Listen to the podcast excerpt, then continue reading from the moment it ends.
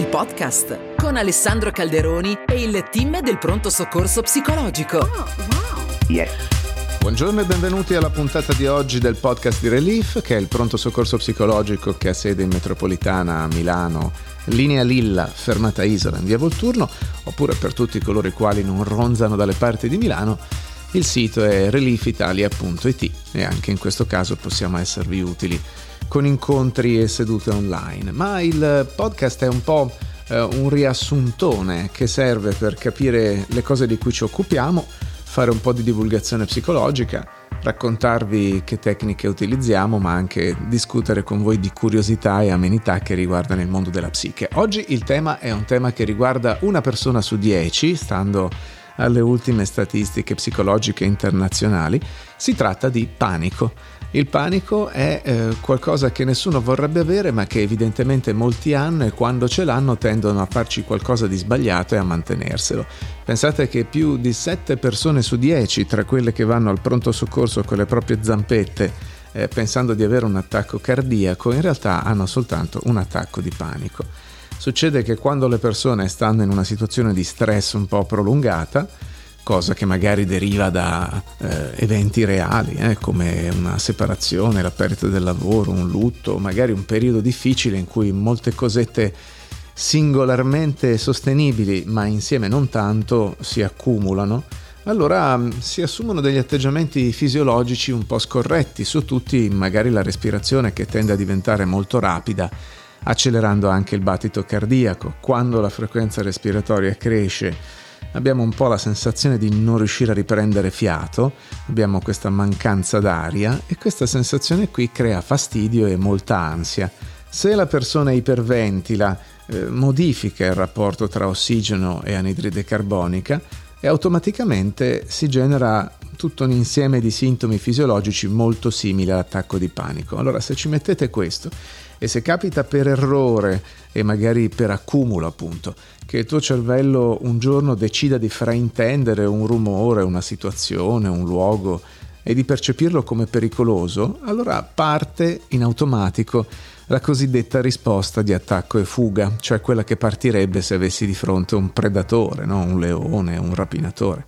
Quindi nel momento in cui inizi ad avvertire un giramento di testa, un formicolio all'estremità, la tachicardia, allora lì eh, hai la tendenza a respirare ancora di più, così le sensazioni fisiche si moltiplicano perché l'allarme aumenta, l'adrenalina aumenta e sudi, hai mani e piedi freddi, hai senso di leggerezza o di vertigine eh, confusione mentale, il tuo cervello inizia ad avere lo sviluppo di pensieri automatici negativi che hanno a che fare con la perdita di controllo o con lo svenimento o con la paura di morire. E così per qualche minuto l'ansia diventa parossistica perché nel nostro cervello una situazione normale viene erroneamente decodificata come una situazione molto pericolosa quando sei in pericolo la tua attenzione sta sul pericolo, non ti rendi conto di come stai tu, ma se il pericolo non c'è, tutta la tua attenzione sui tuoi sintomi fisici di allarme, così ti ritrovi ad avere questo panico magari mentre sei da qualche parte all'improvviso, senza apparente ragione, e allora ti partono tutte le solite domande, ma perché?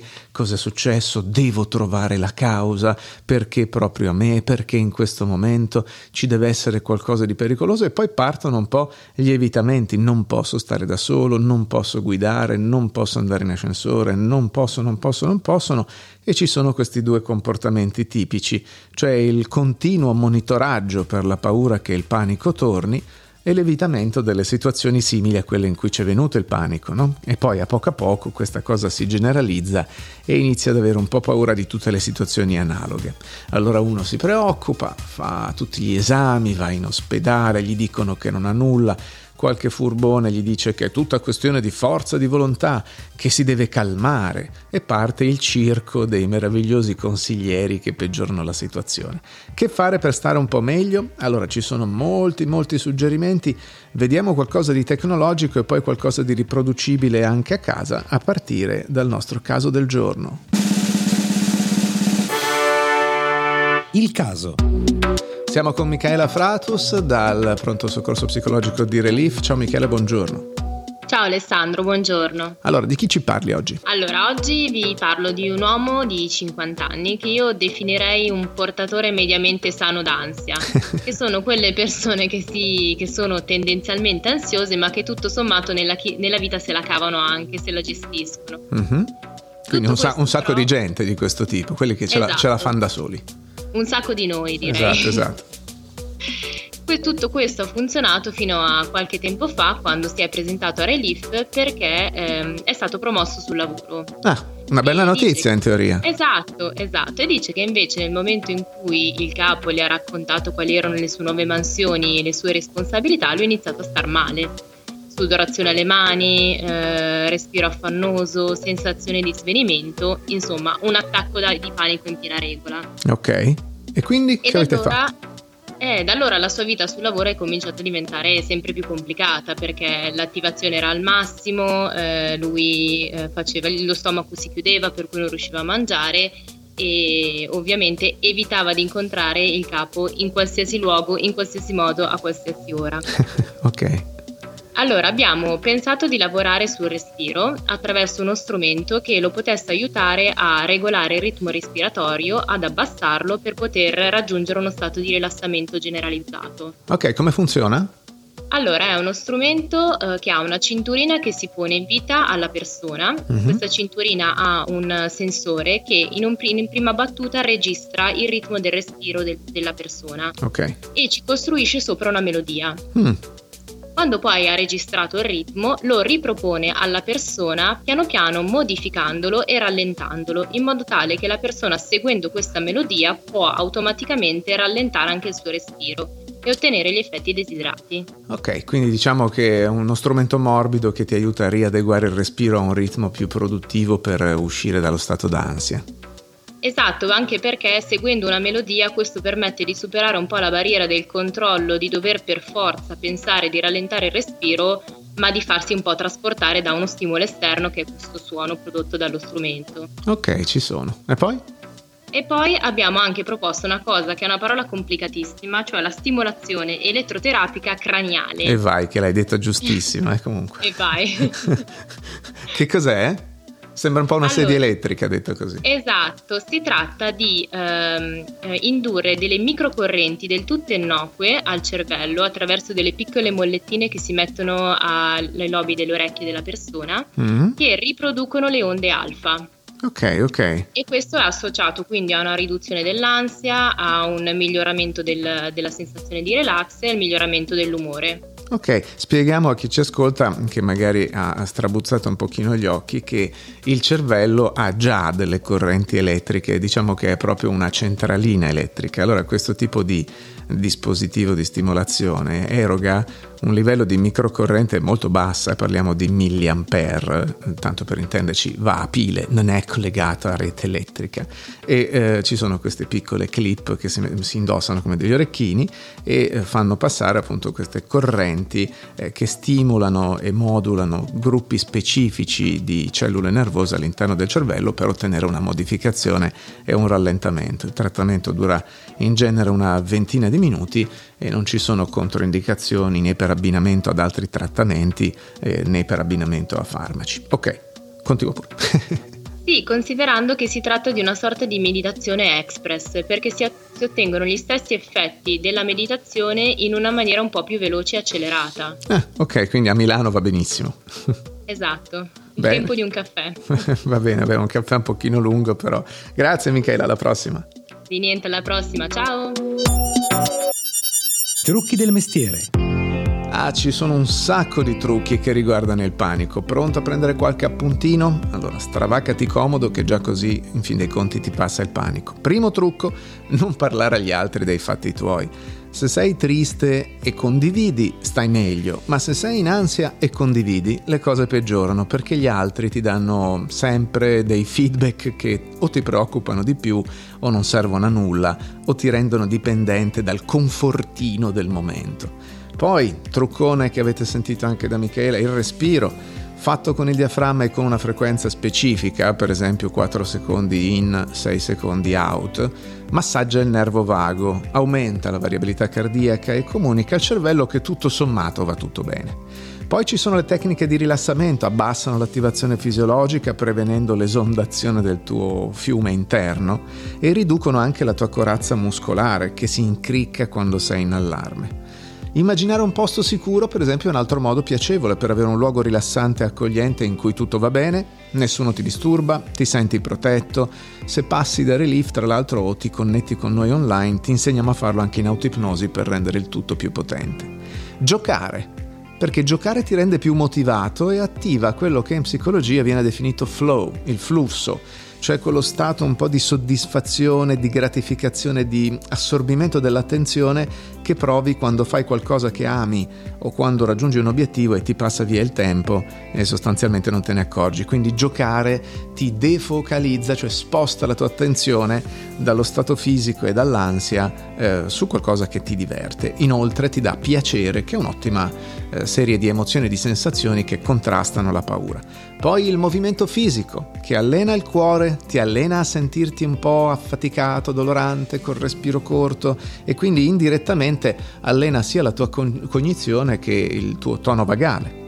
Lo stretching distende e decontrattura i muscoli, eliminando quella sensazione di tensione che ti fa stare malissimo e quindi spiega al tuo cervello che non c'è pericolo. Lo yoga va benissimo, per esempio, ma anche uno stretching un po' più disorganizzato come quello da palestra. Il freddo Attenzione, lo so che il caldo è una coccola, quindi copertina, tisanetta, doccia calda, tutto questo è mio rilassante, va benissimo, ma il freddo cioè, ha un effetto molto particolare sul sistema nervoso autonomo. Eh, sostanzialmente ti crea un allarme che scaccia l'allarme, perché il cervello non riesce a concentrarsi contemporaneamente su due situazioni differenti quindi se il tuo stato emotivo che è in subbuglio per gli affari suoi viene allarmato dal fatto che hai dei cubetti di ghiaccio in mano o intorno alle sopracciglia, oppure che ti stai facendo 15 secondi di doccia fredda, cosa che puoi fare anche ogni mattina, ti dà molta energia e dà uno shock al sistema nervoso autonomo, beh allora la tua attenzione si sposta su quel pericolo lì che finisce quando finisce il freddo e intanto se ne va dal per- pericolo percepito che invece ti viene dato dall'ansia. Alimentazione e stile di vita. Guarda che non è che quello che mangi o quello che fai vanno dentro un'altra persona, quindi uno è quello che soffre d'ansia e uno è quello che fuma 40 paglie. Eh, sostanzialmente se tu riesci a evitare gli eccitanti come appunto la nicotina, la caffeina, ma anche l'alcol, perché l'alcol è vero che è depressogeno e ti rilassa per finta, ma contiene un sacco di zuccheri, quindi di fatto che cosa succede? Che ti dà tutta quella serie di eh, energia disponibile con sobbalzo dell'umore che proprio gli zuccheri ti danno. Infatti anche pasticcini, torte e quant'altro, se sei molto ansioso, sarebbero abbastanza da evitare. Poi passiamo alle cose quelli da un po', un po più complesse. Il dialogo interno compassionevole, cioè trattati bene se noti che c'è quella vocina fastidiosa dentro che continua a criticarti eh, in modo acuto, aspro, metallico, prova a sostituire questa cosa con qualche um, espressione di conforto morbido, come se utilizzassi una voce consolatoria nei confronti di un bambino. A proposito di dialogo interno, anche il pensiero è piuttosto importante, sai, perché tutta l'ansia, tutto sommato, si basa su quello che pensi, di quello che senti o di quello che succede. Ecco alcuni errori da evitare. Primo, non sperare che passi. sì, è proprio esattamente così. Cioè, tutti quelli che hanno il panico l'ansia dicono, dottore, non vedo l'ora di non avere sta cosa, non vedo l'ora di non avere il panico. Ecco, se tu pensi che starai bene quando non avrai quello che hai, eh, di fatto stai avendo paura della paura, cioè ti stai convincendo che non puoi vivere se succede qualcosa di emotivamente impegnativo dentro di te. Non ti stai dicendo che in qualunque modo e qualunque cosa tu senta in qualche modo farai. Eh, perciò ti metti costantemente all'ascolto di quello che succede, specie nel tuo corpo, e ovviamente peggiori le condizioni. E invece il pensiero corretto è proprio che in qualche modo farai, che è come un'onda, passa sempre tutte quelle che hai già avuto sono già passate e se ne avrai delle altre passeranno anche quelle. Se arriva, passa, se non arriva, non arriva, ce la farai comunque. Quindi è inutile star lì a dire oh adesso sto bene, sto benissimo, sono informissima, porca miseria dottore andava tutto bene, è proprio arrivato in quel momento, non me la sarei aspettata. E infatti la vita notoriamente è un contenitore di cose solo gradevoli. Poi ancora esporsi a quello che ti spaventa è il miglior modo per far capire al tuo cervello che non ci sono pericoli, quindi il cervello mette a poco a poco l'etichetta di normale a quello che aveva frainteso.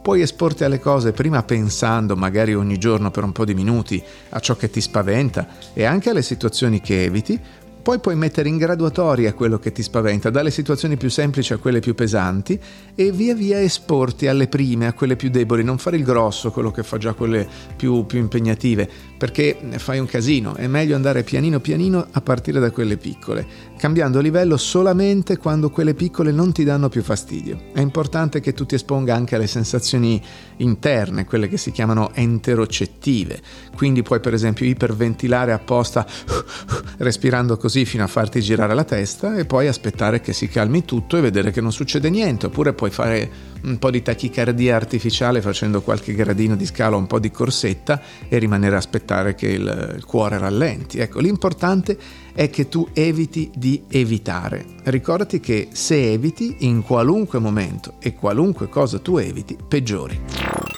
La letteratura scientifica. Vi abbiamo parlato di stimolazione elettroterapica craniale e anche di respiro, diamo un'occhiata alla letteratura, ci sono mm, papers e review molto recenti, eh, Brunet nel 2021 si occupa di stimolazione elettroterapica craniale dicendo che la teoria maggiormente accreditata è che la CES, che è il nome per gli amici di questa roba complessa, modula il tronco cerebrale, per esempio il midollo, le regioni limbiche, che sono la zona del cervello deputata alla generazione di emozioni, e le, alcune regioni corticali, come la corteccia prefrontale, aumentando il funzionamento parasimpatico rispetto al simpatico, cioè significa la parte rilassante del sistema nervoso autonomo rispetto a quella eccitatoria. Insomma, sarebbe una stimolazione vagale stramico corrente. Qual è il problema in letteratura per questa tecnologia?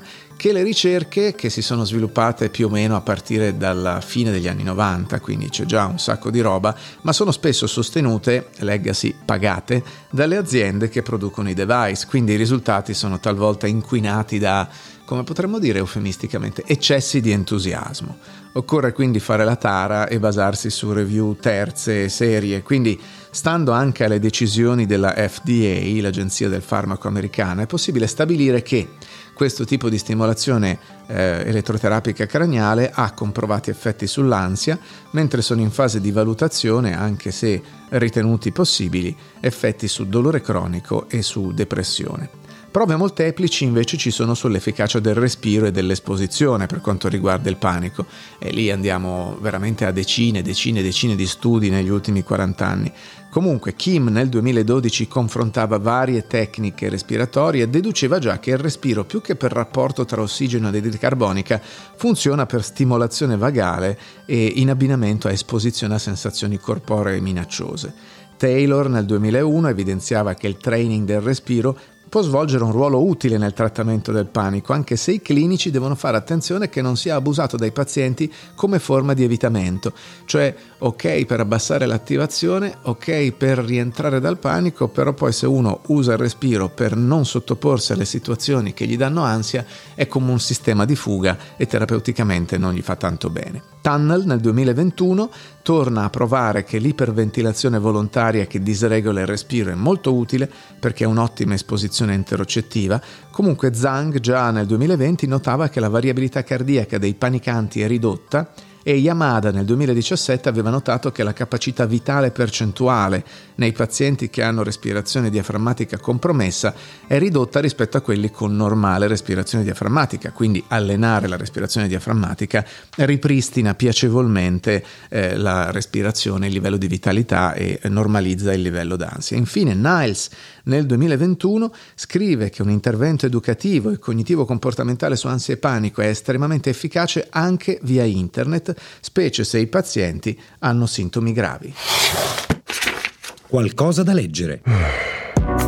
Siccome ansia riguarda il 22% della popolazione e panico 8-10%, potete ben immaginare che ci sia un'infinità di libri che si occupano di questo argomento. Allora vi suggerisco soltanto qualche titolo che prende spunti dedicati non ai terapeuti ma agli utenti, cioè alle persone che magari hanno ansia o panico, eh, su stili di intervento diversi, così ognuno sceglie quello che preferisce, si fa gli esercizi che preferisce. Allora sotto il profilo dell'accettazione e dell'intervento orientamento più cognitivista. C'è il libro di Roberta Borzi e Antonella Montano, Ansia e attacchi di panico, esercizi per imparare a affrontare il presente, eh, che per l'appunto suggerisce ehm, tutto quello che arriva dalla tradizione cognitivo-comportamentale e della mindfulness. Eh, trovi esercizi pratici e consigli sullo stile di vita. Poi un classico ipercomportamentista è quello di Enrico Rolla, Attacchi di panico, come uscirne, con spiegazioni veramente divulgative, suggerimenti completi e semplici eh, che ti fanno fare in pratica una autoterapia o ti fanno capire che cosa ti farebbe fare il tuo terapeuta.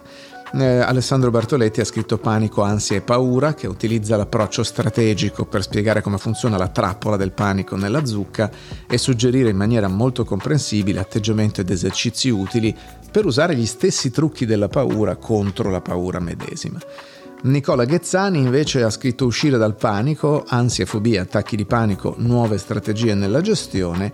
Ehm, è un po' eh, più trasversale questo libro che restituisce alle sindrome ansiose il loro intimo significato di malattie della libertà perché ti limitano eh, e ci fa anche una riflessione sociologica, insomma, sono malattie che stanno alla base di una società, di un mondo che sembrano offrire un sacco di chiavi per essere liberi, ma alla fine nessuna istruzione per l'uso. Infine, Attacchi di panico e ansia acuta, soccorso psicologico di base di Cattani e Scapellato è un libro che è dedicato ai cosiddetti soccorritori occasionali, che sono tutti quelli che hanno amici o parenti o conoscenti che hanno una crisi d'ansia mentre si trovano lì. Quindi invece di impazzire anche voi d'ansia o pensare di essere di fronte a un infarto, questo piccolo protocollo di sette fasi, sicurezza, contatto, valutazione preliminare, valutazione, intervento, rivalutazione, risoluzione, ti spiega come intervenire in maniera furbacchiona quando qualcun altro ha un po' di panico. Belle notizie!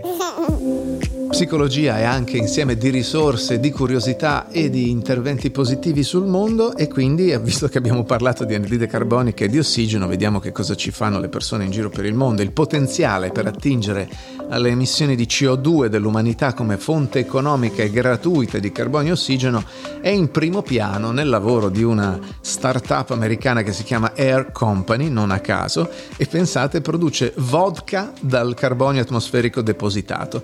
Cioè questa Air Company converte anidride carbonica in etanolo nello stesso modo con cui le piante usano la fotosintesi.